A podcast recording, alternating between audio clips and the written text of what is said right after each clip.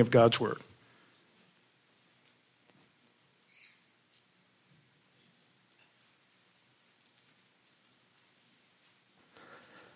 Good morning.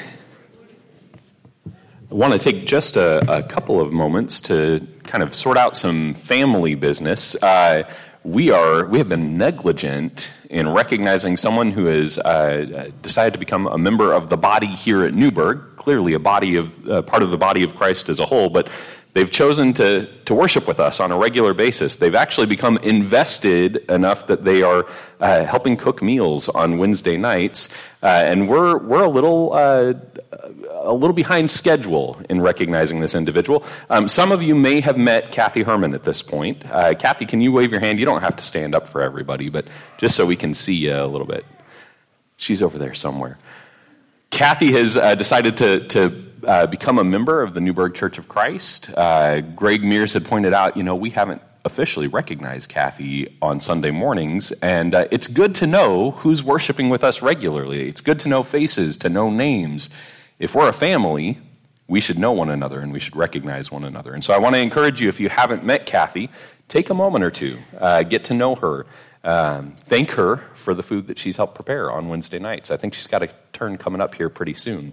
Uh, I also want to let you know that there are some decorations around the building that you, you may have noticed this morning.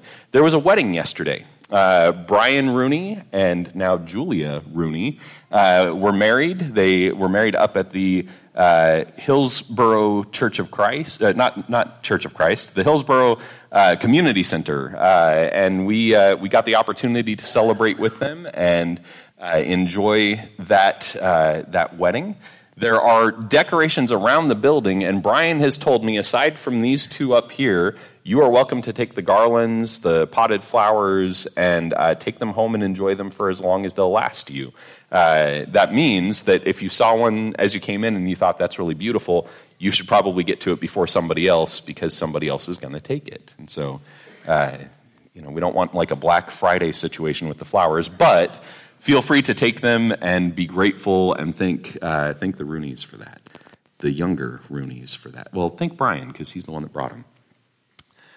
We also want to let you know that there is a wedding coming up next weekend. Uh, next Sunday, uh, we are going to have the opportunity to witness the wedding of uh, Greg and Jennifer. We've been looking forward to this for a little while. It's been in the bulletin, uh, and we want to encourage you to come and be involved in the wedding. It is an open invitation to the members of this church, uh, to their families, obviously. Uh, and I, I tell you what, I like the idea of two weddings in two weeks. I wouldn't mind a third wedding if, the, if we know people who are wanting to get married. Weddings are a lot of fun, uh, and so this could be a good trend for us to continue.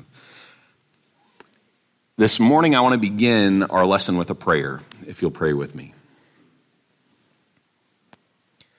Our Father in heaven, we, we want to be your church. We want to take on the image of your Son. We want to be shaped and formed into the kind of people you desire for us to be. And we want to be that way because we want to do the work that you have planned for us in this world.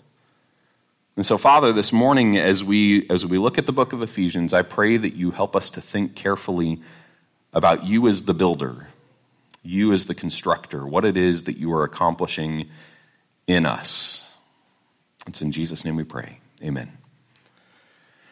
So last week we talked about the idea that God has a plan and has always had a plan for humanity, for the things of heaven and the things of earth, this desire to unify them together in Him that this is, in fact, Paul's primary thesis of the book of Ephesians. What is God doing? God is uniting all things under Him or in Him. I encouraged us to consider how we could be as intentional in our planning as God is. We have a lot of people that we have the opportunity to interact with, to encourage, to uh, hopefully bring to the light of the gospel of Jesus Christ. But sometimes I don't know that we are quite as intentional about it as God is intentional about his plans.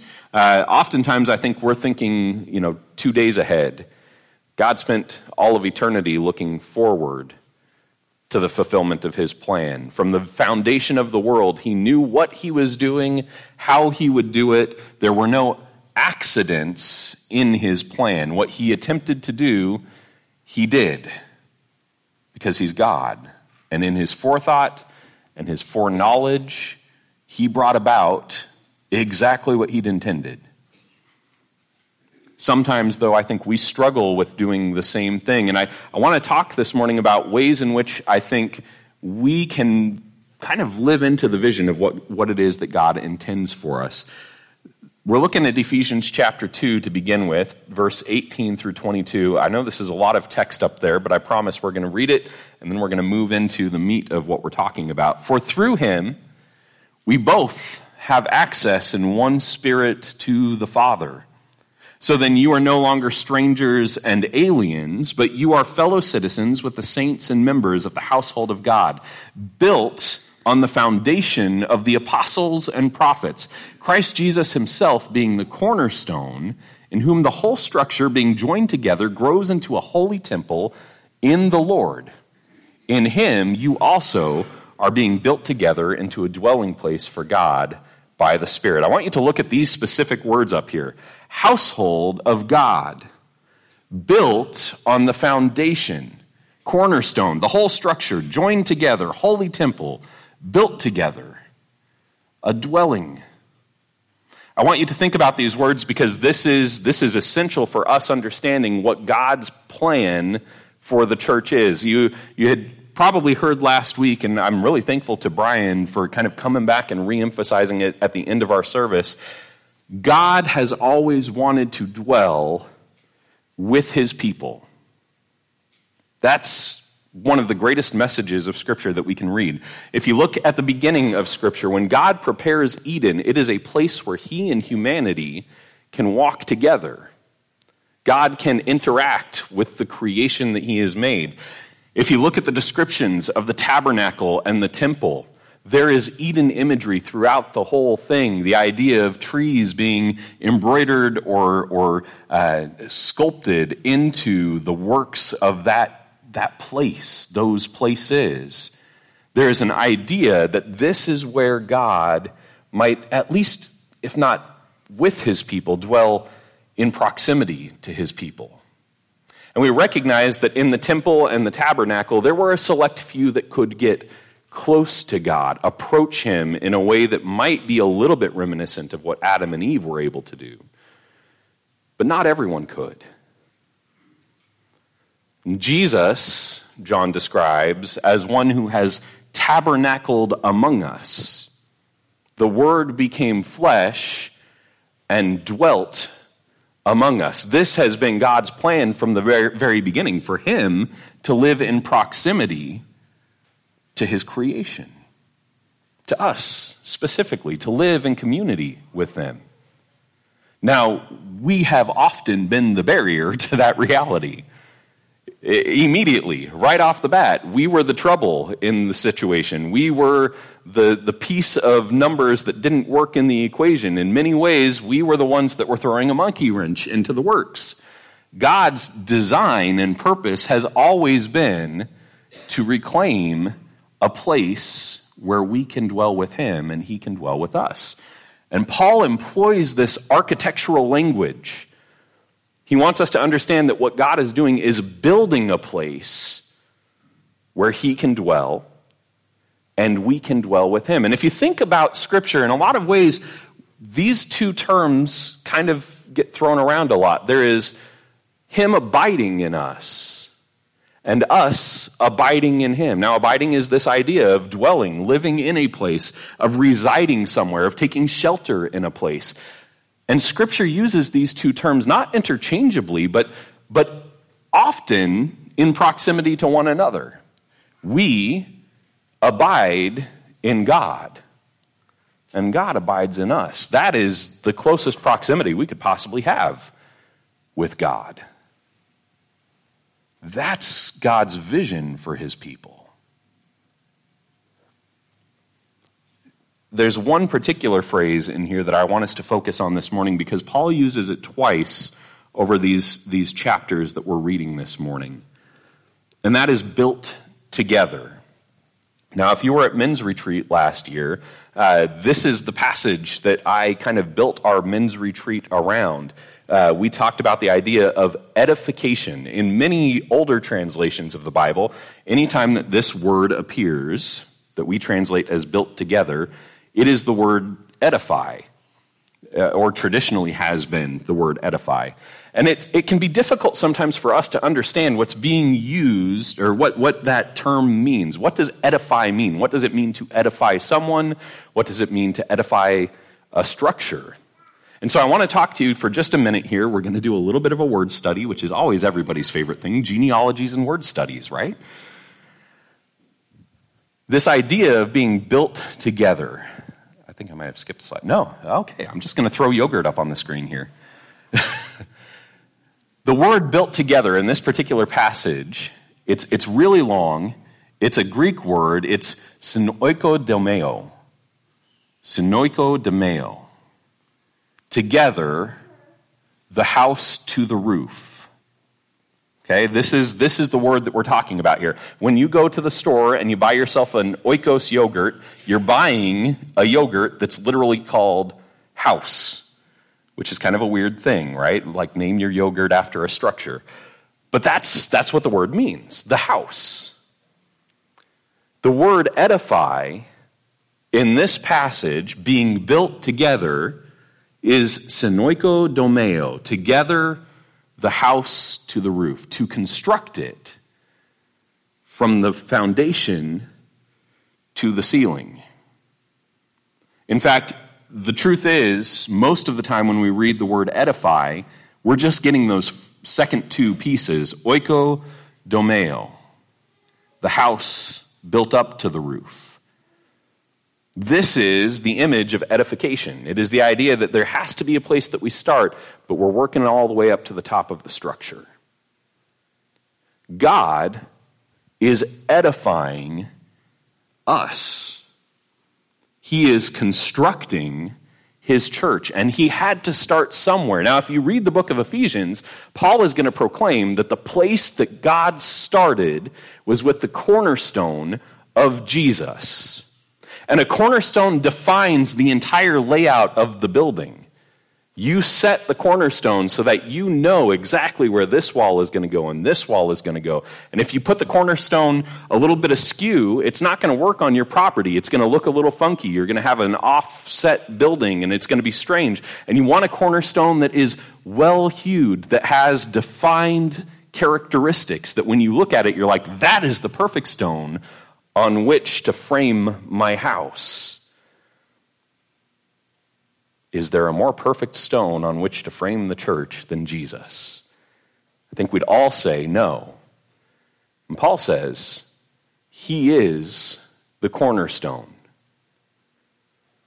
This is really essential for us to understand because sometimes I think we, we get it in our heads that, like, Jesus gave us a whole model, and, and it's good that we have the model that Jesus has given us, but there are plenty of people that can redefine what the church. No, that's not at all what Scripture tells us. Jesus defines the structure of the church, He defines what it's going to look like, how the house is going to take its form.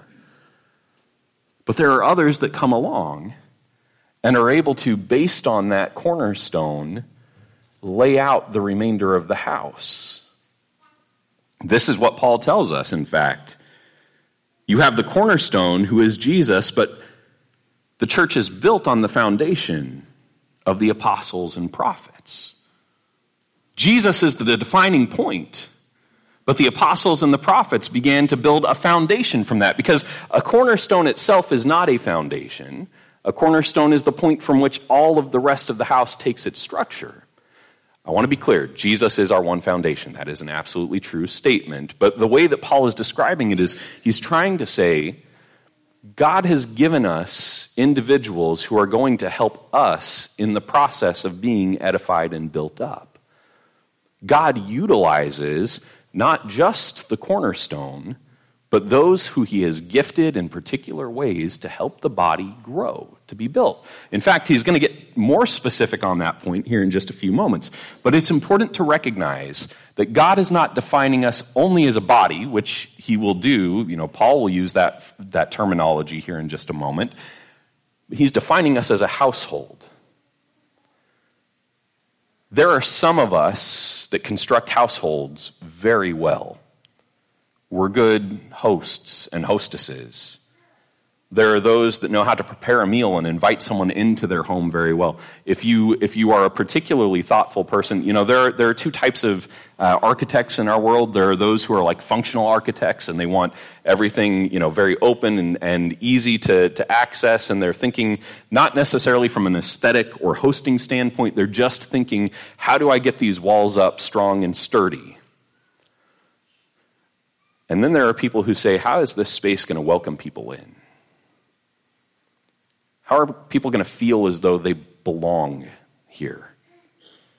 How are they going to find themselves feeling like the moment they stepped through the, through the door, they were a family in this household? Paul is encouraging us, I think, to see that what God is doing is not just building a building, He is constructing a home. This choice of edification, the house to the roof. This is language that Jesus uses over and over again in the Gospels. I think what we need to understand about what Paul is doing here is he's telling the people of the church, you know, God, God wants to dwell among you. But he wants you to be an inviting space for others to come into. God wants you to be the kind of place that other people might encounter him. And as they're there, they feel welcomed, they feel warmed, they find a space there that they belong in. What is it that Jesus says to his disciples before he's been crucified? In my Father's house, there are many rooms. In my Father's house, there are many rooms. I'm going there to prepare a place for you.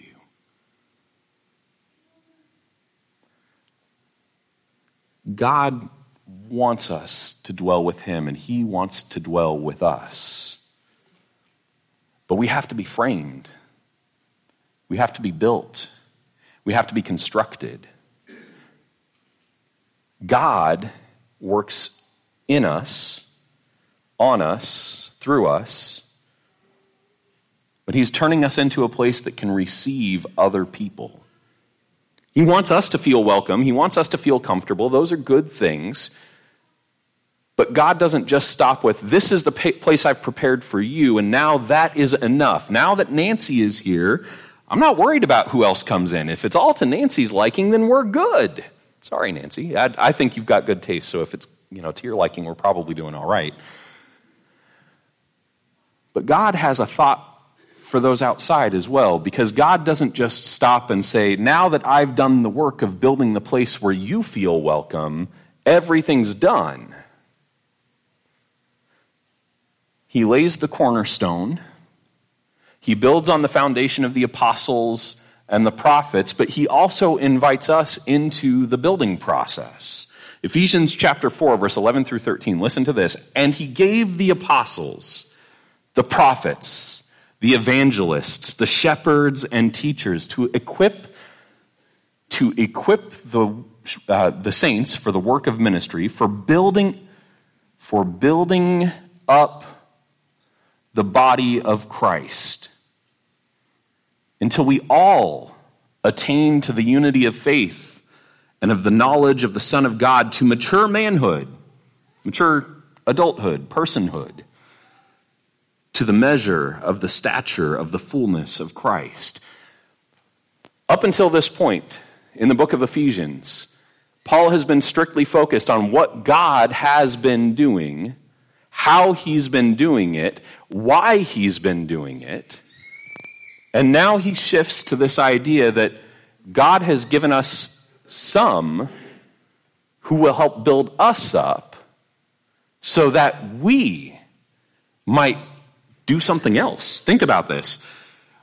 He's given us apostles, prophets, evangelists, shepherds, teachers to equip the saints for the work of ministry. it is not the apostles, the prophets, the evangelists, the shepherds, and the teachers alone who build the church. Now, the church is built up by these individuals, but if you look here, to equip the saints for the work of ministry, for building up the body of Christ. There's actually more that we're going to look at here in just a second, but the suggestion here is that once you have been built up, you have a ministry of your own to build up the body of Christ. It doesn't end with our elders, our ministers, our deacons. Those individuals are here to build you up, to help make this a place where you can be built up, but it's for a specific end. When you have been built up, you are to go and find others to bring to the body of Christ so that the body of Christ might be built up. This word again, that Paul uses multiple times over these chapters. Our elders, our ministers, our deacons, those who serve, those who encourage, those who edify, build the house from the floor to the roof. But they're not the only ones who do the building. In fact, Paul is going to tell us that if it is only those individuals that do the building, that we don't really have a body, we don't really have a home. What we have is a bunch of disjointed parts laying all over the place. Joined and held together by every joint with which it is equipped. Because he's shifted terminology here. He's moved from the idea of a house to a body, but for Paul, those two things are interchangeable. Joined and held together by every joint with which it is equipped, when each part is working properly, makes the body grow so that it builds itself up in love. And again, he uses this terminology build up, edify to edify itself in love. I want to encourage you this morning with a couple of thoughts, and, and then we're going to continue our worship. If you come here and you're not edified, someone isn't doing their job. Maybe that's me. Maybe that's our elders. Maybe, maybe it's you.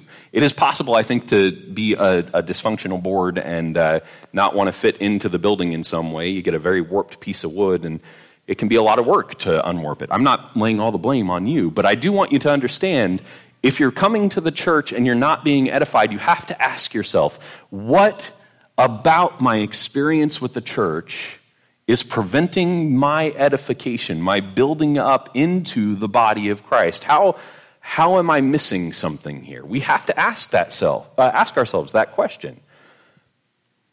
What is it that is preventing me from being made into a part of the home which God has built for himself? If it's a failure on the part of the preacher or the elders or the deacons or anyone else within the church, we should address that.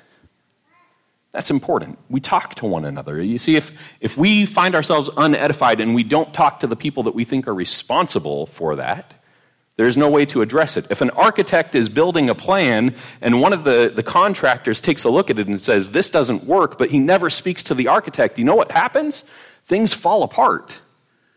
Maybe not immediately, but five, six, seven years down the road, when shoddy materials were used or a literal corner was cut, things begin to fall apart. And that's why we have to communicate with one another about what is and is not working in the building up of the body of Christ. We don't want things to be built on a firm foundation, but then have everything taper off into chaos. We have to communicate with one another about what is and is not working in the building up of the body as individuals and collectively. In addition to that, you may be looking and saying, you know what, I haven't really done a whole lot of constructing myself. Not of myself. You know, maybe you dedicate yourself to a lot of Bible study. Maybe you spend a lot of time praying. Maybe you spend a lot of time fasting. Maybe you spend a lot of time contemplating what it is that God intends for your life, but you're not doing a whole lot to bring in and build up. I want to encourage you to ask yourself Am I participating in the building up of the body from the perspective of evangelism? Not everyone is an evangelist. I mean, Paul literally says that there are some who are given to be evangelists, but every Christian has someone in their life that God has placed in their life, or they have been placed in that person's life, for the sake of encouraging and equipping them, potentially bringing them to a full realization of who God is, who Christ is, what it is that God designed for their life, and what He intends for them. If we, as the body of Christ, are not all participating in the building up, we are just a stack of lumber off to the side. There are some people in this room that are very much essential to the building up of the body of Christ who maybe have discounted their role, thinking, you know what, I am, I am a bolt in the corner that nobody's ever even going to notice, but you know what? That bolt holds one wall to the other. Maybe you have spent a lot of your life wondering if, if God even has a plan or a position for you within the church, a way in which you might build others up. Maybe you've minimized that role. Maybe the church has minimized that role in some way, shape, or form. And we got to talk about that. If you don't feel as though you are a part of the building up of the body of Christ, so that we might all obtain maturity, I think we're missing something. And here's the key there are a lot of people outside our doors. A lot of people that, that may walk through those doors at some point, and a lot of people who have never even thought about walking through those doors. There are people that you sit across the workroom with. They're people that you interact with uh, at, the, at your child's school, in a PTA meeting, on the soccer field, different places that you find yourself on a regular basis. And God has placed you in a position to build up, to edify, to work to bring more resources into the church so that God might dwell with us and we might dwell with him, but not just us alone, also those who are out there. I want you to ask yourself what part of the building up do I play? What part of this home am I? What do I have to contribute? We're going to be spending some time over the next several months talking about this idea of being a welcoming church, about inviting others into our space and feeling as though they are welcomed into our home. What role will you play in that? In just a couple weeks, John Reed is going to be here to share with us about the Welcome Home Ministry, about how we, how we do guest relations, essentially, how we follow up with people who walk in our door, how we approach people before they've ever even heard of the Newberg Church of Christ in ways that tell them this is a place where you are welcome. And then we go from just being people who construct a building to people who build a home. That's what I want to encourage you with this morning. Be thinking about ways that you might participate in the building of a home for the homeless in our world those who do not feel as though there is a place where they belong. Let's pray. Our Father in heaven, we are grateful that we have found a place with you and that you have found a place with us. But Father, we recognize that the mission of the church is to those who feel placeless, who feel as though there is not a space for them those who do not dwell with you and you currently do not dwell with, but long to be in the presence of. And I pray, Father, that we are constantly thinking about ways in which we might welcome the homeless into the home that you have built for us. Because, Father, before we knew you, before we knew how desperately alone we were, we did not know what home was. And through your Son, you have laid a foundation. Through your apostles and prophets, you have built a structure, and we continue to help in the process of putting that together, not just for our sake, but for the sake of those who don't know what home should be. So I pray that as we co- contemplate Ephesians, as we contemplate your work in the church, as we think ahead to the work that the church here in Newberg will be doing, we ask ourselves, what role do I play in building up the house from the floor to the roof? Help us to carefully and thoughtfully consider that. It's in Jesus' name we pray. Amen. If you have need of the church, I'm going to be at the back of the auditorium. John is going to lead us in worship, and you'd be welcome to visit back there with me. Our elders would be happy to pray with you. We have some ladies here would be happy to pray with you as well. Let's stand and worship.